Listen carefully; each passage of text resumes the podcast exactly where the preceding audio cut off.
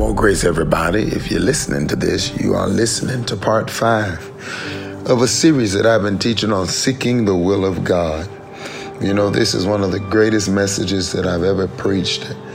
God has given me, and I am so glad that God is just opening up my understanding and giving me a revelation. You know, the Word of God says it like this that the words that I speak unto you, St. John 6 63, they are spirit and they are life. And this is an hour and time now where people love everything but the Word of God. But it is the Word of God that declares, Heaven and earth shall pass away, but my word shall abide forever.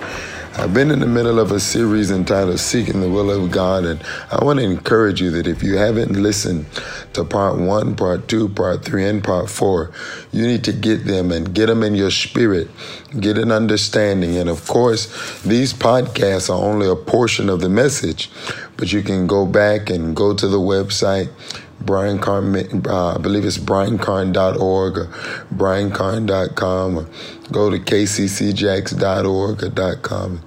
All the information that you need, you can dial the number, everything that you need so that you can be able to get this information because you need this and you can get the message in its entirety. But we've been teaching on seeking the will of God. And this one I want to entitle it, You Better Know Your Bible. I'm recognizing that a lot of people love God but have no clue what the word of God says. They they love God. They love to get in the presence of God. They love worship. And again, I believe in worshiping God and loving God and spending time with Him and being intimate with Him.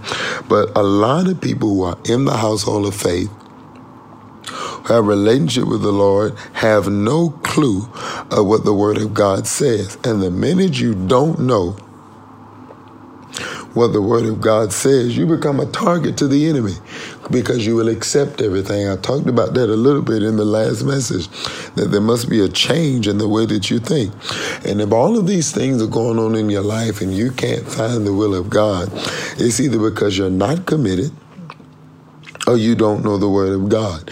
Because God leads us through His words. The Word of God is His map. God's map is the Word of God. You know, if I have a pretty good sense of direction that somebody could tell me, take a right here, take a left there, go this way, go that way. But you know, I, I can't decide where I'm going based on what I feel. Every now and then I have to open a map, look at it, so it could tell me this is highway this, this is route this, this is interstate this. Well, that's what the Word of God is. It's God's map. It's the way that God leads us.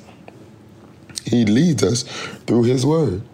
And so when you look at Hebrews, the fourth chapter, a very powerful scripture, scripture that I love, that I've grown to admire and has changed my life as it as I get deeper and deeper into the Word of God. When you look at Hebrews chapter 4, verse 12, it says that the Word of God is quick and powerful and sharper than any two edged sword, piercing even to the dividing asunder of soul and spirit, and of the joints and of the marrow, and as a discerner of the thoughts and intents of the heart. It's letting you know that the Word of God is not just a book, but it's quick. That word means alive, and it's powerful. And it's sharp.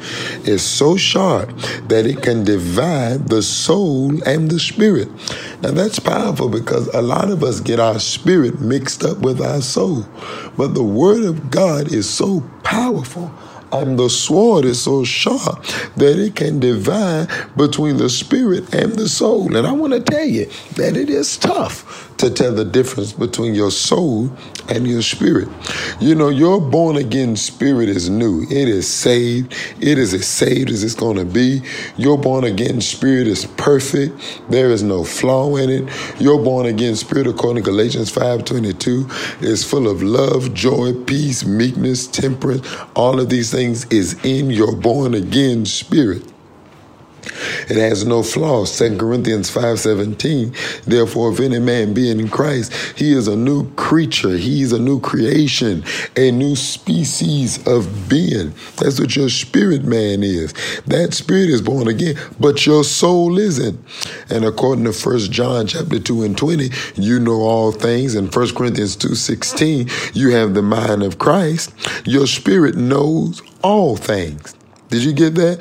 And I know you're saying, well, pastor, and prophet, I, that that's very hard for me to believe because sometimes my glasses are on top of my head and I can't find them. I'm always losing my keys, but I want you to know that even though you lose your keys, your Holy Ghost knows everything. The Spirit of God, your spirit on the inside of you, knows absolutely everything. But your carnality, which is your soul, which is your sense knowledge, that's your soul, your carnality, your sense knowledge, what you can taste, what you can feel, what you can smell, what you think. All of that is a part of your soul. That's your sense knowledge. Your spirit man has everything, but your soul doesn't. And it takes the word of God to divide your soul and your spirit because your feelings may be telling you one thing, your sense, your emotions, your mind may be telling you one thing, and that's in your soul. But it takes the word of God to be able to divide the difference between what you're feeling and what is in the spirit realm. Doesn't that make sense? You know, it takes the word of God for you to be able to discern. And what I'm feeling flesh, or is what I'm feeling spiritual?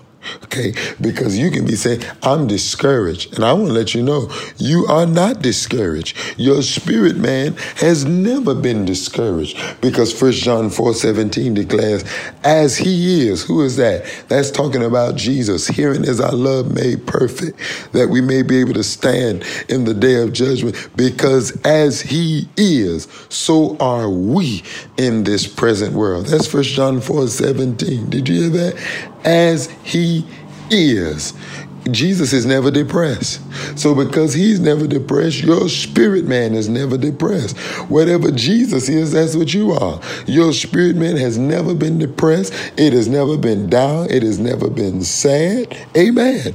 But it takes the word of God to be able to discern that because to your sense, that doesn't make sense. You know, 1 Corinthians 2.14 says, But the natural man receiveth not the things of the spirit because they are foolish foolishness unto him because they are spiritually discerned.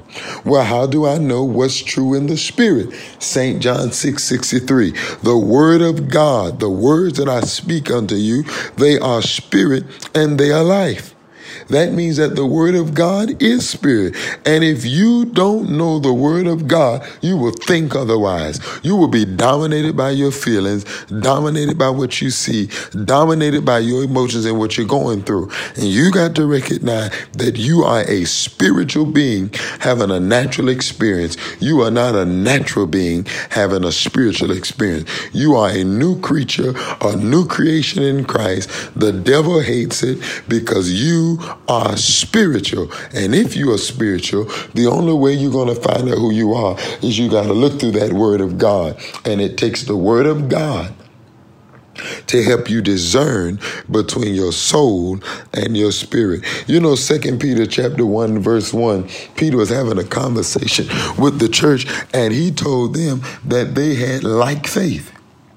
They had the same identical faith that he had. Now, here is Peter, who's the pastor, telling his members that I don't have a different faith from you. I have the same faith that you have. What does that mean? That your born again spirit has the faith of Jesus. That according to Ephesians chapter 1, verse 18, 19, you have the power in you to raise the dead. You have to believe that. That cannot just be something that you say, I got raising the dead power. No. Right now, you have power to go into a morgue, to go to a cemetery and raise the dead. You have power to lay hands on the sick. You have power to cast out devils. You have power to do the miraculous. You have power to call those things Romans 4:17, which be not as though they were. You have the power to go in any situation and excel in anything because of the Spirit of God that is in you. You don't have little faith. If you look at all of those teachings on O ye of little faith, all of that is old covenant teaching. We have the faith of Christ. Paul said in Galatians, the life that I live, I live by the faith of the Son of God. I have the faith of Christ resident on the inside of me. Romans chapter 12, verse 3 declares that God is given unto every man not a measure, but the measure. Amen. That means if you went through the soup line, everybody got the same dip of faith. Amen. And you got to get that. Well, prophet, if I have the faith, why don't I see it operating? Because Philemon chapter 1, verse 6 says that the way that your faith becomes effectual or begins to work is when you acknowledge what you already have. Not saying what you don't have, but you acknowledge, Father, I thank you that the faith of God is resident on the inside of me. I thank you that I have the power to raise the dead. And I speak to this dead situation and I command it to come alive. I thank you that the joy of the Lord is my strength. Hallelujah. And I have joy resident in my spirit. Therefore, I am not depressed. Does that make sense? You cannot ask God for, it, but you have to acknowledge what you already have. So you have the faith of Christ resident on the inside of you. And I know that's very hard for some of you to understand because you are looking at your natural man and you're looking at where you are right now. But where you are does not determine what God said. And the only reason you feel that way is because you are looking in the natural. You're not discerning in the spirit. Verse 2 says, Grace and peace be multiplied unto you through the knowledge of God. Now, when you come to me and say, Prophet God, will you lay hands on me for God to give me peace? My answer is no because your peace is tied to what you know. Isaiah 26 and 3. I will keep you in perfect peace, whose mind is stayed on me. Who is him? He's the Word. John 1 and 1. In the beginning was the Word. Your peace is tied to your knowledge. If you don't have no, no knowledge, you will never have peace.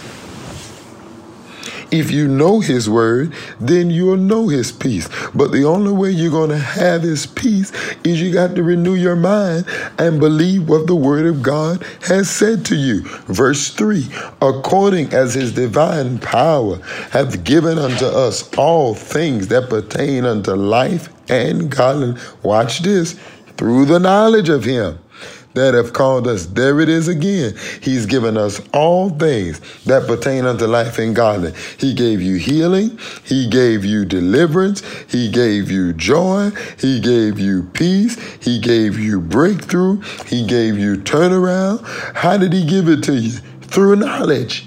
But if you don't know that it's yours, you won't walk in it. And that's why it's very vital that you get in your word. Because if you don't get in your word, you're going to believe everything. Your thinking determines your everything.